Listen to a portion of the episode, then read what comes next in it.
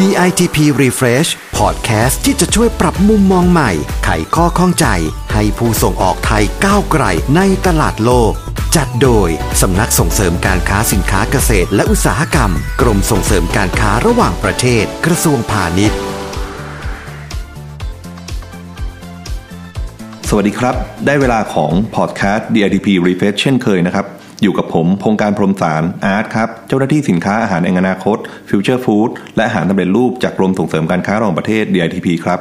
ใน EP ที่แล้วเราได้พูดถึงอาหารในอนาคต หรือ Future Food เนี่ยกับโลกที่มีความเปลี่ยนแปลงอย่างต่อเนื่องมาโดยตลอด ซึ่งจะส่งผลให้เกิดการพัฒนาอุตสาหกรรมอาหารของผู้ประกอบการไทย ให้เป็น High Value Industry ที่มีความหลากหลายและปลอดภัย มีความมั่นคงทางอาหารนะครับ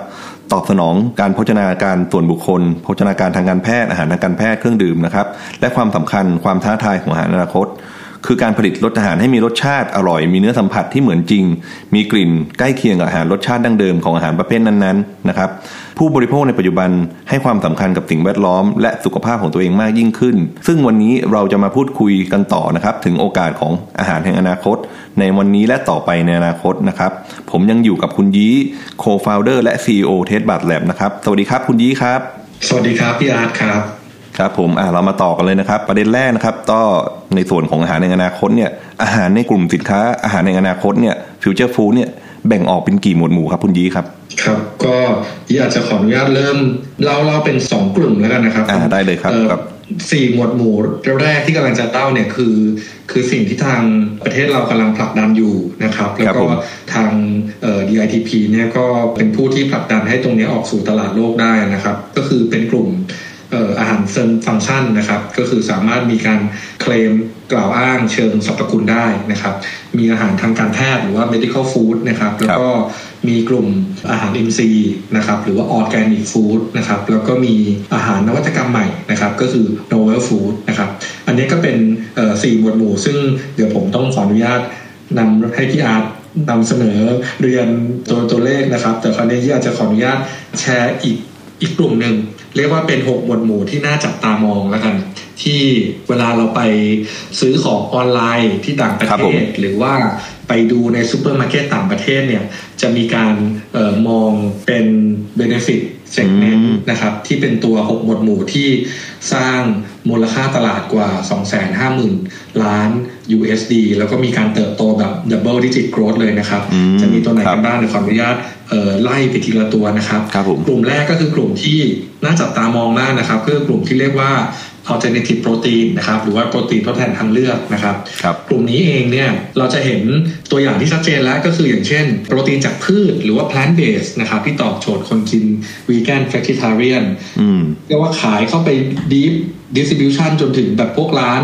แบบ food chain fast food store กันแล้วนะครับ แล้วก็ซูเปอร์มาร์เก็ตทั่วไปก็มีขายกันครบพร้อมแล้วนะครับ ในกลุ่มโปรตีนทดแทนทางเลือกนี้เองเนี่ยก็จะมีตัวอื่นที่น่าสนใจนะครับ ที่เป็น rising star ที่ประเทศเราสามารถที่จะหยิบจับมาพัฒนาได้นะครับ อย่างเช่นครับโปรตีนทดแทนทางเลือกจากแมลงอืมแล้วก็มีลักษณะที่เรียกว่าโปรตีนที่มาจากการเพาะจากเซลล์ก็คือเป็นเซลล์เบสแล้วก็มีไมโครโปรตีนครับผมนะครับ อันนี้ผู้ประกอบการจะดึงวัตถุดิบจากนักวิจัยในไทย หรือร่วมกับสตาร์ทอัพในและต่างประเทศ formulate ออกมาเป็นสินค้า หรืออย่างสตาร์ทอัพเจ้าใหม่ ๆ ที่เรียกว่า plant based protein เนี่ยถ้าเรามองลึกลงไปเนี่ยตอนนี้มีแต่ soy pea based protein อืมก็มีสตาร์ทอัพพยายามที่จะ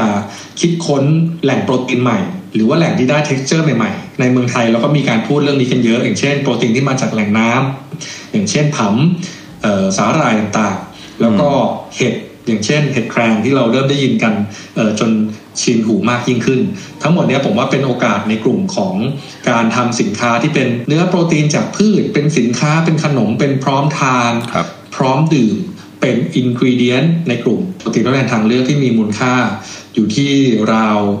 18,000 ล้าน USD ครับอืมอันนี้ก็คือหมวดหมู่ที่ 1 ครับ หมวดหมู่ที่2ครับ ก็คือหมวดหมู่ที่ชื่อว่า synthetic food นะครับ ถ้าแปลเป็นไทยก็เรียกว่าอาหารเชิงสังเคราะห์ แต่จริงๆแล้วก็ไม่ใช่ไม่ใช่สังเคราะห์ที่ทีเดียวหรอก เป็นการที่เราใช้ความเข้าใจทางด้านของเทคโนโลยี ด้านชีววิทยาเนี่ยพยายามที่จะสร้างสภาวะครับ ให้จุลินทรีย์เนี่ยผลิตวัตถุดิบอาหารหรือผลิตอาหารให้เราในวิถีที่ยั่งยืนมากยิ่งขึ้นนะครับนะครับในที่นี้ถ้าฟังดูแบบมันดูอวกาศก็จะให้นึกภาพว่า จริงๆเราทำขนมปังเราก็ใช้ยีสต์ก็เป็นจุลินทรีย์แบบหนึ่งเวลาเราทำเบียร์เราก็เอาไปหมักกับจุลินทรีย์แบบหนึ่งอันนี้คือเป็นการยกตัวอย่างว่าจริงๆ แล้วด้านของเอ่อซินเทติกฟู้ดเนี่ยก็ไม่ต่างจากตรงนี้ เพียงแต่ว่าเรามีการผสานเทคโนโลยีชีวชีววิทยา ด้านเกี่ยวกับการวิเคราะห์ข้อมูลระดับแบบใช้ AI เข้ามาช่วย แล้วเราก็ใช้จุลินทรีย์นี่แหละ ให้กินน้ำตาลครับ แล้วก็ให้เขาเนี่ยผลิตสิ่งที่ เราต้องการมาตอบโจทย์เรื่องของมูลค่า หรือเรื่องของความยั่งยืนในด้านของอาหาร ผมยกตัวอย่างเช่น ความท้าทายด้านเกี่ยวกับอาหารเชิงสุขภาพเนี่ยน้ำตาลแบบย่าหวานสตีเวียเนี่ยก็อาจจะยังไม่ได้อร่อยมาก แต่เขาอาจจะไปเจอกลุ่มน้ำตาลหนึ่งที่อยู่ในย่าหวานครับยาแล้วก็ใช้เทคโนโลยีนี้แหละใช้จุลินทรีย์นี่แหละ ช่วยผลิตกลุ่มสารน้ำตาลกลุ่มนั้นขึ้นมา มันก็ไปต่อยอด confectionery เครื่องดื่มอาหารได้เยอะมากวัตถุดิบที่แบบเรานำเข้าเยอะมากนะครับ ถ้าเราทำในเมืองไทยเนี่ยแบบ ช่วยเรื่องของเทรดเดฟิซิตได้เยอะมาก เรานำเข้าแบบวานิลินอย่างเงี้ยเป็นเป็นอะไรที่แบบผลิตยากและมูลค่าสูง ต่อไปก็ใช้เทคโนโลยีนี่แหละผลิตวานิลินมาเป็นอินกิเดียนให้กับเราได้ครับ อันนี้ก็เป็นเป็นกลุ่มที่2นะครับที่เราจะเริ่มเห็นหลักออกมา ผมยกตัวอย่างให้ดูตัวหนึ่งก็คือเบอร์เกอร์ plant based ที่ชื่อว่า Impossible เป็นการรวมกันระหว่าง synthetic food บวกกับ alternative protein นะครับก็คือว่าเบอร์เกอร์ของเขาเนี่ยมันมีเหมือนเป็นเลือดเนื้อไขมัน ในเรื่องโปรตีนเนื้อที่ใช้พืชทำเนี่ยเราเข้าไปแต่การที่กินแล้วอร่อยย่างออกมาแล้วมีเลือดแดงๆเยิ้มๆมีกลิ่นเลือดออกมาเนี่ยโอ้พืชจริงๆทำไม่ได้ เขาก็ไปใช้เทคโนโลยีนี้แหละทำสารที่ชื่อว่า heme ขึ้นมา พอย่างพอใส่เข้าไปในเบอร์เกอร์พอย่างแล้วเนี่ยมีกลิ่นเหมือนกลิ่นเลือดเลย เป็นธาตุเหล็กเป็นโปรตีนอะไรเงี้ยนะครับ ก็ก็เกิดแบบ sensory ที่ดีขึ้นใช่ไหมครับ เวลาเราทานเวลาเราย่าง มีแบบกลิ่นแบบ ของแบบเหมือนกับเวลาเราย่างสเต็กอะไรอย่างเงี้ยนะครับ อันนี้ก็เรียกว่าเกิดขึ้นแล้วนะครับ ในกลุ่มเอ่อ synthetic food แล้วในเมืองไทยก็มีการเริ่มต้นตรงนี้แล้ว ที่ชื่อว่าเอ่อ synthetic biology consortium นะครับหรือว่า SynBio consortium นะครับก็ถ้าใครสนใจสามารถไปศึกษาข้อมูลในกลุ่ม SynBio consortium ได้นะครับ กลุ่มที่ 3 ก็คือกลุ่มที่เป็นกลุ่มที่ใหญ่ที่สุด แล้วก็ตรงกับที่ในเมืองไทยเราเราพยายามบุกเบิกเรื่องนี้ก็คือเรื่องเกี่ยวกับ functional food นะครับ มีมูลค่ากว่า 106เอ่อ161,000 ล้าน US นะครับครับก็เป็นหมวดหมู่ที่เรียกว่าอาหารเชิงฟังก์ชันแล้วกันเราก็เห็นเครื่องดื่มอาหารที่สามารถเคลมกล่าวอ้างเชิงสรรพคุณได้ ผมผมผมมองว่าตรงนี้เองเนี่ย ผู้ประกอบการอาจจะต้องทำการบ้าน ในการที่จะดูว่าจะมี roadmap ในการไปทำงานกับนักวิจัยเพื่อพัฒนาให้ได้เป็น functional claim อย่างไร แต่กลุ่มนี้เนี่ยมีโอกาสมหาศาลใช่ไหมครับอย่างที่เราเห็นอาหารเติมวิตามิน อาหารเติมคอลลาเจน ตอนนี้ก็เริ่มแบบมีแบบเป็นที่นิยมระดับออกมาเยอะมาก แล้วก็เริ่มแบบมีการแบบมองถึงสมุนไพรหรือมองเรื่องเกี่ยวกับเคลมสรรพคุณที่จะมาเป็นของเราเองที่ดึงมาจากพืชต้นน้ำของเราเอง แล้วก็อาจจะมีเรื่องของอัตลักษณ์อะไรต่างๆ ตรงนี้ขึ้นมา จริงๆ ถ้ามองกลับไปก็เป็นภูมิปัญญาของคนเอเชียหรือคนไทยที่มีการเหมือนทานอาหารเป็นยา นะครับวันนี้เองก็ก็เรียกว่ากลุ่มฟังชั่นอลฟู้ดเนี่ยก็เป็นกลุ่มที่เป็นตลาดเป็นกลุ่มที่ใหญ่ที่สุด แล้วก็ยังมีโอกาสแล้วผมว่ามีงานวิจัยต้นน้ำของเราอยู่มากเลยครับกลุ่มที่ 4 ก็เป็นกลุ่มที่เรียกว่า probiotics and fermented food นะครับกลุ่มนี้เนี่ยเป็นกลุ่มที่เป็นภูมิปัญญาเหมือนกันของชาวเอเชียที่เราใช้การหมักดอง นะครับสร้างให้เกิดการถนอมอาหารนะครับ แต่จริงๆแล้วเนี่ยตอนนี้มันมาเจอกับเรื่องเกี่ยวกับการค้นพบนะครับ เชิงโภชนาการกับการทำงานของร่างกายนะครับ ที่เขาเห็นความสัมพันธ์ที่เป็นตัวระบบลำไส้นะครับ เรียกว่า gut brain นะครับ health นะครับที่ทำงานร่วมกันแต่ก่อนเราจะคิดว่าหัวใจสมองคือประตูต่อสุขภาพของออการทำงานของร่างกายของมนุษย์ แต่จริงๆแล้วตอนนี้เราอาจจะเริ่มรู้แล้วว่าแค่เราปวดท้องเนี่ย เราก็ทำงานไม่ได้แล้วจริง ๆ แล้วเนี่ยการที่ร่างกายทำงานให้สุขภาพดีแข็งแรงเนี่ยระบบขับถ่าย ระบบจุลินทรีย์ที่มีเป็นอีโคซิสเต็มหรือระบบนิเวศที่อยู่ในลำไส้เราเนี่ยจำเป็นที่ต้องได้รับการดูแลเติมอาหารเข้าไป ฉะนั้นอาหารกลุ่มนี้ก็จะเริ่มได้ยินคำอาหารที่แบบว่าอาหารโปรไบโอติก อาหารที่มีใยอาหารสูงแบบพรีไบโอติก อาหารสองอันนี้มีทั้งสองอันสามารถเคลมได้กินได้วัดค่าได้ กลายเป็นซินไบโอติกอะไรแบบนี้นะครับ ก็สามารถที่จะต่อยอดได้จากการหมักดอง ดึงวัตถุดิบของเรามาทำพัฒนาคัดเลือกสายพันธุ์จุลินทรีย์ ศึกษาให้ดีว่าเราจะเคลมและให้ทำผล ทำผลประโยชน์กับลำไส้กับสมองเราอย่างไรอะไรเงี้ยนะครับ ก็จะมีแบบสินค้ามากมายที่เราเริ่มเห็นแล้วเครื่องดื่มคอมบูชา เครื่องดื่มหมักดองอื่นไซเดอร์อะไรต่างๆนะครับหรือซอสหรือ Product ก็เริ่มมีขึ้นมามากขึ้นเรื่อยๆนะครับ อันนี้ก็คือกลุ่มที่ 4 ที่น่าจับตามองแล้วผมว่าเรามีภูมิปัญญาตรงนี้เรามีของต้นน้ำ หลาย ๆ อย่างที่ต่อยอดตรงนี้ได้นะครับ ก็มีกลุ่มที่เราทำงานอยู่ด้วยชื่อหมาน้อยฟู้ดแลบนะครับก็พยายามที่จะดึงภูมิปัญญาวัตถุดิบอีสานเนี่ยขึ้นมาหมักดองแล้วทำขึ้นมาให้เป็นตัวอย่างสามารถไปศึกษาดูงานได้นะครับ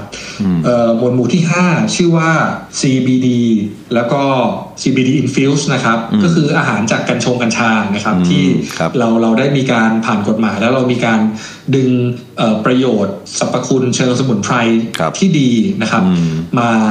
ต่อยอดกับอาหารแล้วก็เครื่องดื่มแล้วก็ขนมนะครับ ในต่างประเทศเองก็มีสตาร์ทอัพต่อยอดเป็นหมากฝรั่งต่อยอดเป็นขนมอะไรต่างๆ ที่เราเห็นอยู่แล้วต่อยอดเป็น food service model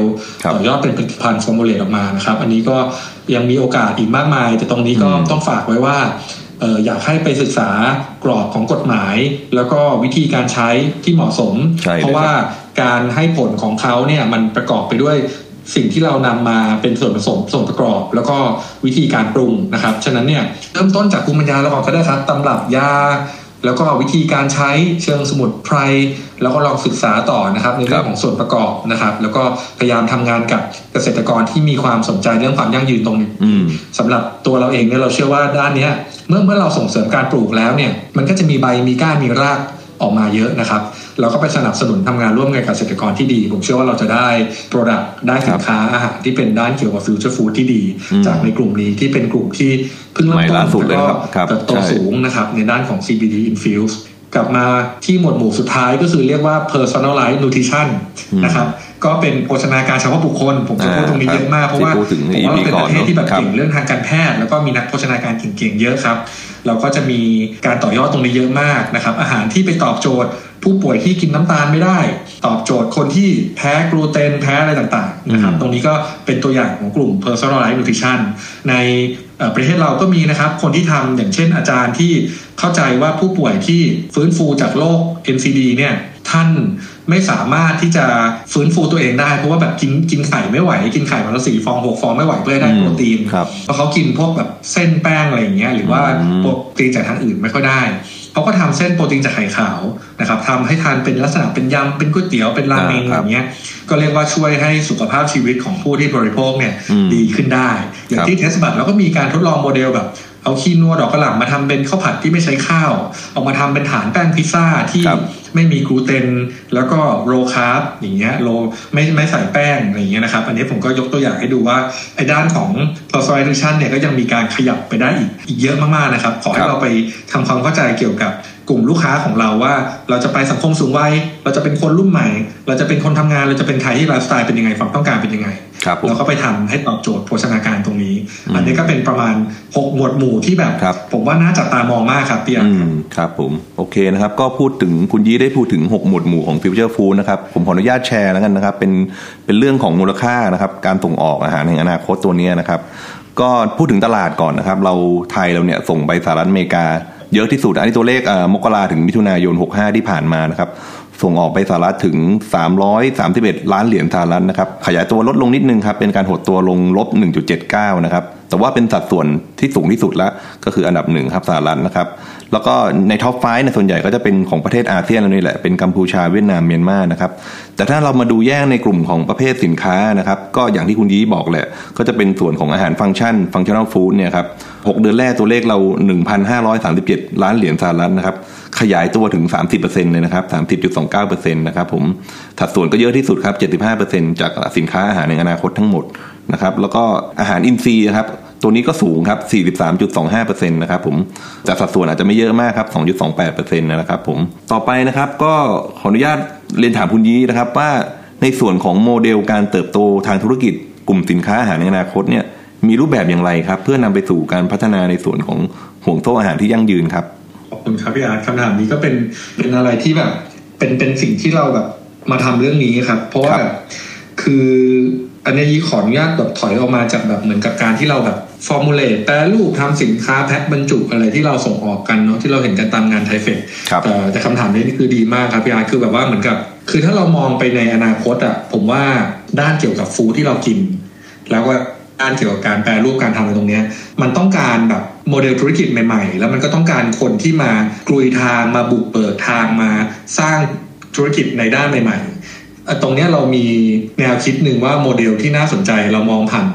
framework อันหนึ่งที่เราทำมาผ่านการศึกษาในเมืองไทยนะครับ ก็เรียกว่าระบบอาหารแห่งอนาคตนะครับที่มี 6 เสาหลักที่สำคัญนะครับ หรือเรียกว่า Future Food System Framework นะครับก็มองว่ามันจะมี 6 เสาหลักนะครับ ที่เราจำเป็นต้องมีผู้บุกเบิกลุกขึ้นมาทำธุรกิจรูปแบบใหม่ เอื้อกันทำงานร่วมกัน หรือจะเป็นคนที่ทำของส่งออกด้วยกันนะครับ กลุ่มหนึ่งก็คือกลุ่มที่เรียกว่า innovative practice นะครับ ก็คือครับกลุ่มคนที่เหมือนพวกสตาร์ทอัพหรือคนรุ่นใหม่นักวิจัยอืมที่คิดใหม่ทำใหม่ทำ plant protein ทำ cell-based ทำอะไรครับต่างๆ ตรงนี้ขึ้นมานะครับนี่ก็เป็นกลุ่มที่หนึ่งที่เราเริ่มมีในเมืองไทยทำ plant-based ทำ insect protein ทำหลายๆกลุ่มนะครับ แล้วก็หมวดหมู่ที่ 2 ก็เรียกว่า agro ecological transformation หรือว่ากลุ่มที่เรียกว่าสร้าง input รูปแบบใหม่ที่มีความยั่งยืนมากยิ่งขึ้นอืม input ในที่นี้ ระบบการเลี้ยงแมลงแบบในเมืองไทยเอ่อในกลุ่มของ b r i c k e t มีแอปพลิเคชันชื่อ R เชไทยอืมมีอาจารย์นักวิจัยทำชื่อ Advanced Green Farm ทำระบบการเลี้ยงผำนะครับมีสตาร์ทอัพต่างประเทศ มาทำระบบการเลี้ยงสาหร่ายสไปรูลิน่าในเมืองไทยอืมนะครับเพื่อให้คนไทยได้ปลูกได้สร้างรายได้ อะไรพวกนี้เป็นการเริ่มเปิดทางให้เราได้สามารถที่จะมีแหล่งทั้งโปรตีนกับวัตถุดิบต้นน้ำ input ใหม่ๆ ให้เราเข้าสู่ ระบบอาหารหรือห่วงโซ่การผลิตอาหารของเราครับนะครับอันนี้ก็จะเป็นโมเดลสตาร์ทอัพจะเป็นโมเดลแบบไปบุกเบิกด้านของการทำเกษตรอะไรอย่างนี้ก็ได้นะครับครับผมเอ่อกลุ่มที่ 3 ก็คือกลุ่มที่เรียกว่า conservation of land water แล้วก็ biodiversity ก็คือเป็นการที่เป็นโมเดลธุรกิจที่จะมาเอื้อยังผลให้กับการสร้างความหลากหลายทางชีวภาพ แล้วก็รักษาพื้นป่าต้นน้ำให้กับเรา อันนี้ก็ได้ตั้งแต่คนที่ทำ ระบบเปลี่ยนแปลงด้านระบบเกษตร หรือครับคนที่ทำระบบ tracking ด้านของ carbon footprint อย่างอาจารย์ผมคนหนึ่งชื่อเอ่อดรสุทัศน์ลงรอง หรือว่าอาจารย์เล้งเนี่ยก็ทำระบบแบบ tracking ตัว carbon footprint ครับนะครับหรือว่าพี่ชายคนหนึ่งที่ผมพูดถึงบ่อยมากก็คือชื่อวอทวีฟาร์มอย่างวอทวีฟาร์มเนี่ยก็คือทำระบบปศุสัตว์ปศุสัตว์ใช่ไหมเพื่อจะให้เราได้ทานครับเนื้อสุกรหรือเนื้อหมูเนี่ยแต่ว่า ในบริบทที่เรียกว่า biodynamic แล้วก็ regenerative agriculture ก็คือต้องปลูกป่าจัดสรรธรรมชาติให้มีพื้นที่สีเขียว แล้วให้หมูอยู่ตามธรรมชาติ หมูอยู่ตามธรรมชาติที่ไม่เหมือนหมูอยู่หมูหลุม หรือว่าอยู่ในฟาร์มแล้วปล่อยออกมากินอาหารนะครับอืมอันนี้ครัคืบอไม่โดนยาแม้แต่เข็มเดียวอืมหมูคลอดลูกก็ปล่อยหมูคลอดลูกเองหมูป่วยก็ไปแอบปลูกสมุนไพรให้หมูกินแล้วให้หมูหายเองอืมเป็นครับแบบนั้นนะครับโอ้สุดยอด แล้วก็อันนี้ก็จะเป็นระบบที่ถ้าเราทำแบบนี้เนี่ย แน่นอนว่าต่างประเทศจะต้องอยากได้ผลผลิตตรงนี้แน่นอน มันอาจจะเจ๋งกว่า Iberico ham ด้วยซ้ำของสเปนนะครับ แล้วก็ตอบโจทย์เรื่องพื้นที่สีเขียว ตอบโจทย์เรื่องคาร์บอนเรื่องความยั่งยืนได้นะครับ กลุ่มทีสี่ 4 ก็คือกลุ่มที่เรียกว่า ตัวที่เรียกว่า responsible sourcing นะครับ responsible sourcing เนี่ยตอบโจทย์เรื่องเกี่ยวกับ UN SDG ก็คือช่วยให้คนเนี่ยบริโภคได้อย่างยั่งยืนมากยิ่งขึ้นอืมในกลุ่มนี้เองผมว่าผู้บุกเบิกในประเทศไทยคนหนึ่งก็อย่างเช่น DITP เนี่ยแหละครับครับที่ขอบคุณครับสนับสนุนให้ ต่างชาติได้ sourcing สินค้าที่มีความยั่งยืนในกลุ่ม future food ครับแล้วในที่นี้เองก็จะมีคนที่เป็นสตาร์ทอัพทำระบบแอปพลิเคชันแพลตฟอร์ม e-commerce หรืออื่นๆเนี่ยที่มาช่วยเอื้อให้คนเนี่ยสามารถเข้าถึงตรงนี้ได้ ก็มีรุ่นพี่คนหนึ่งทำแพลตฟอร์มที่ชื่อว่าเกษตรสุขหรือว่า Caspi ก็ลองไปดู caspi.com ได้ นี่ก็จะเป็นแพลตฟอร์มที่จะไปสนับสนุนเฉพาะเกษตรกรที่ทำเกษตรยั่งยืน หรือสตาร์ทอัพที่ทำของยั่งยืน ให้ผู้บริโภคเนี่ยสามารถซื้อได้แล้วก็ทำให้เขาเนี่ยมีที่ยืนกลุ่มที่ 5 ก็คือกลุ่มที่เรียกว่าเอ่อ responsible consumption นะครับ responsible consumption เนี่ยอันนี้ผมว่าเป็นอะไรที่แบบเป็นฝั่งปลายน้ำที่หลาย ๆ คนสามารถลุกมาทำสิ่งนี้ได้ อย่าง Maanoi Food Lab อย่างเชฟนะครับอย่างร้าน Samuay & Sons หรือว่าเชฟหลาย ๆ คนที่เชิดชูวัตถุดิบของเมืองไทย หรือว่า คนที่หยิบยกวัตถุดิบของสตาร์ทอัพไทยเนี่ยมาต่อยอดมา formulate แล้วทำให้คนเนี่ยสามารถเข้าใจและบริโภคได้ง่ายขึ้นแล้วก็ส่งต่อเรื่องราวของเขา อันนี้ก็คือกลุ่มที่ห้าครับที่เป็นโมเดลธุรกิจที่น่าจับตามองสุดท้ายก็คือกลุ่มที่เรียกว่าพี่ๆหลายๆคนที่ฟังอยู่ที่เป็นแบบสมาชิกของทาง DITP ผมเชื่อว่าคงเป็น SME แบบไซส์แบบ M ไซส์ L อะไรเงี้ยนะครับ ที่ทำโรงงานแปรรูปอาหารก็อยากให้ได้เจอกับโมเดลที่เราอาจจะปรับ สิ่งหนึ่งที่ทั่วโลกต้องการก็คือ regenerative production กับ job creation ก็คือเป็นการที่มองหารูปแบบที่เราจะเริ่มแปรรูปแล้วใช้แบบ green energy ใช้รูปแบบที่ลด food waste หรือว่า food loss นะครับทำตรงนี้ให้ดียิ่งขึ้นให้ optimize มากขึ้นนะครับ แล้วก็ส่งเสริมงานรายได้ในชุมชน ตรงนี้เองเราก็จะสามารถที่จะ เราจะเห็นเลยว่า 6 เสาหลักตรงนี้สามารถมา connect เราสามารถมาทำงานร่วมกันได้ แล้วก็ไปเลือกโมเดลครับ คุณที่เป็น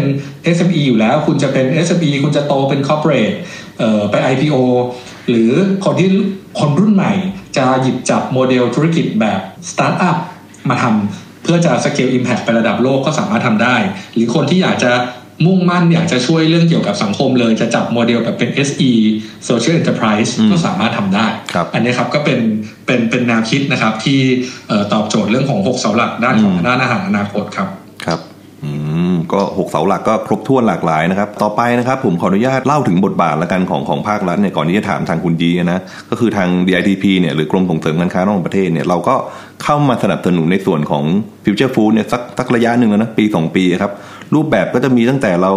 จัด webinar นะครับเอ่อเชิญผู้เชี่ยวชาญนะครับ แล้วก็ผอ.ผู้อำนวยการสำนักงานส่งเสริมการค้าในต่างประเทศเนี่ยมาให้ความรู้เรื่องกฎระเบียบเรื่องอะไรต่างๆนะครับ การขอใบ certificate ต่างๆนะครับ ผมแล้วก็มีทั้งส่วนของการจับคู่ธุรกิจนะครับ ช่วงที่เราเดินทางไม่ได้เนี่ยเรามีการจับคู่ธุรกิจออนไลน์นะครับสินค้าอาหารในอนาคตนะครับมีการทำแพลตฟอร์ม Future Food Virtual Trade Show นะครับก็มีการ matching กันเข้าไปดูเดินดูงาน THAIFEX Anuga Asia ได้นะครับผมรวมถึงนะครับล่าสุดเนี่ยก็มีส่วนของจัดเป็นฟิสิก a l นะครับที่ร่วมกับทางเทสบัตนี่แหละเนาะเข้ามาจัดเอ่อเป็น Future Food Pavilion นะครับเปิดโอกาสให้ทางผู้ประกอบการเนี่ยนำสินค้าเข้ามา showcase นะครับแล้วก็แสดงสินค้ามีการนำนำเสนอตัวอย่างสินค้าต่างๆนะครับ ในมุมมองของภาคเอกชนเนี่ยทางคุณยีอยากให้ภาครัฐเข้ามาสนับสนุนด้านด้านไหนเพิ่มเติมอีกครับผมครับจริงๆต้องขอบคุณทาง DITP ที่แบบเหมือนผมผมว่าเป็นเป็นคือคือผมคุยกับหลายหน่วยงานรัฐนะครับท้ายสุดแล้วก็มองมาที่เอ่อสิ่งที่ทางเอ่อพี่ๆ DITP พยายามที่จะกลุยทางให้กับผู้ประกอบการ เพราะว่าผมอาจจะไม่ได้พูดเรื่องเกี่ยวกับงานวิจัย หรือว่าการที่เราจะมาทำอะไรที่เป็นต้นน้ำกลางน้ำเยอะนะครับ เพราะว่าครัผบมเชื่อว่าอืมผู้ผู้ฟังก็อาจจะเป็นกลุ่มที่เอ่อ สนใจเกี่ยวกับเรื่องของการพัฒนาแล้วก็ต่อยอดตลาดเกี่ยวกับด้านของ future food ผมผมก็เลยมองว่าแบบอันหนึ่งที่แบบสตาร์ทอัพนะครับที่ต้องการที่จะขยายธุรกิจเนี่ยก็ขาดเรื่องของการเข้าถึงตลาดครับ แล้วก็ขาดเรื่องเกี่ยวกับความเข้าใจเกี่ยวกับด้านของกฎระเบียบเรื่องของตลาด ซึ่งตะกี้ที่พี่อาร์ตเล่าว่าแบบมีการทำ webinar ทำ business matching หครับรือว่าทำที่ให้ข้อมูล แล้วก็จริงๆในในถ้าใครติดตามเป็นแฟนของสำนักข่าวของทางกรมส่งเสริม การค้าระหว่างประเทศเนี่ย เออท่านก็มีทูตพาณิชย์ที่ให้ข้อมูลเยอะมาก ฉะนั้นถ้าผมถามครับผมเนี่ย ตอนเนี้ยผู้ประกอบการต้องการการเข้าถึงการ activate ตลาด แล้วก็ต้องการตลาดที่ direct ในกลุ่มของ future food ซึ่งในที่นี้เองเนี่ยผมผมมองว่า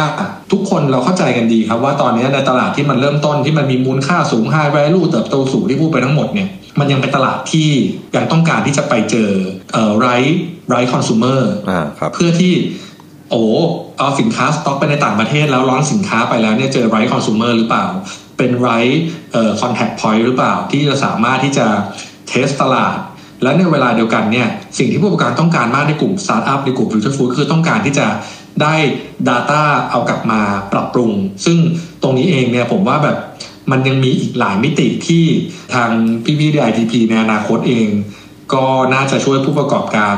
ในด้านนี้ได้ครับ อันนี้ก็เป็นกลุ่มที่เรียกว่า ก็คือเรื่องตลาดนั่นแหละเพียงครัแต่บว่าในบริบทที่จะไปใหม่เนี่ยไปแบบ omni channel ไหมไปแบบออนไลน์ ไปแบบ activation แบบ event ครับ base ไปแบบไปเจอคู่ค้าที่เป็นตัวจริงอะไรพวกเนี้ยครับผมว่าเป็นสิ่งที่เอ่อผู้ประกอบการต้องการมากครับครับผมจริงๆก็เป็น Marketing Channel นะที่ทาง DIDP เนี่ยพร้อมที่จะสนับสนุนภาคเอกชนผู้ประกอบการอยู่แล้วนะครับผมหลายท่านคงได้เห็นโอกาสการเติบโตของอุตสาหกรรมอาหารในอนาคตนี้มากขึ้นแล้วนะครับ ผู้ประกอบการอาหาร แล้วก็ผู้ประกอบการด้านอุตสาหกรรมอาหารเนี่ย จะต้องให้ความสำคัญในการพัฒนาผลิตภัณฑ์ของท่านนะครับ เพื่อให้ตอบโจทย์ความต้องการของผู้บริโภคในต่างประเทศ หรือในไทยก็แล้วแต่นะครับ ที่เปลี่ยนแปลงไป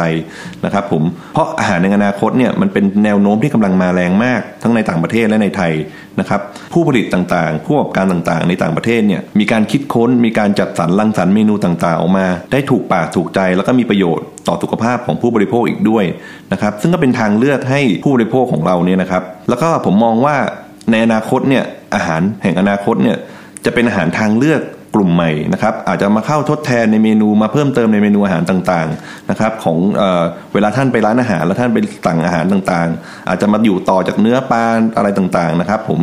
แล้วก็ช่วยแก้ปัญหาเรื่องเพนพอยต์ในเรื่องความมั่นคงและความปลอดภัยด้านอาหาร ได้ตั้งแต่ต้นน้ำไปจนถึงปลายน้ำอีกด้วยนะครับอีกทั้งยังช่วยดูแลเรื่องสุขภาพ และนำไปสู่การแก้ปัญหาสิ่งแวดล้อมอย่างยั่งยืนอีกด้วย ใน EP หน้านะครับเราก็จะมาติดตามกันดูว่าจะทำอย่างไรให้อาหารในอนาคตของประเทศไทยเนี่ยของผู้ประกอบการไทยเนี่ยเป็นที่ต้องการสามารถเจาะตลาดเข้าสู่ใจผู้บริโภคในต่างประเทศได้นะครับ แล้วก็เราจะได้รับโอกาสนั้นมากน้อยขนาดไหนต้องมาติดตามกันนะครับ และคุณผู้ฟังท่านใดต้องการข้อมูลเกี่ยวกับอาหารในอนาคตหรือ future food เนี่ยสามารถดูข้อมูลได้ที่ www.ditp.go.th หรือโทรสอบถามได้ที่สายด่วนของกรม 1169 ได้นะครับ ก่อนจากการฝากกดติดตาม กดไลค์ กดแชร์ให้พอดแคสต์ DITP Refresh ของเราด้วยนะครับ กลับมาพบกันใหม่ใน EP ต่อไป วันนี้ผมและคุณยี้ต้องขอลาไปก่อนนะครับ สวัสดีครับ สวัสดีครับ ติดตามข้อมูลข่าวสาร และกิจกรรมการค้าเพิ่มเติมได้ที่ www.ditp.go.th หรือสายด่วน 1169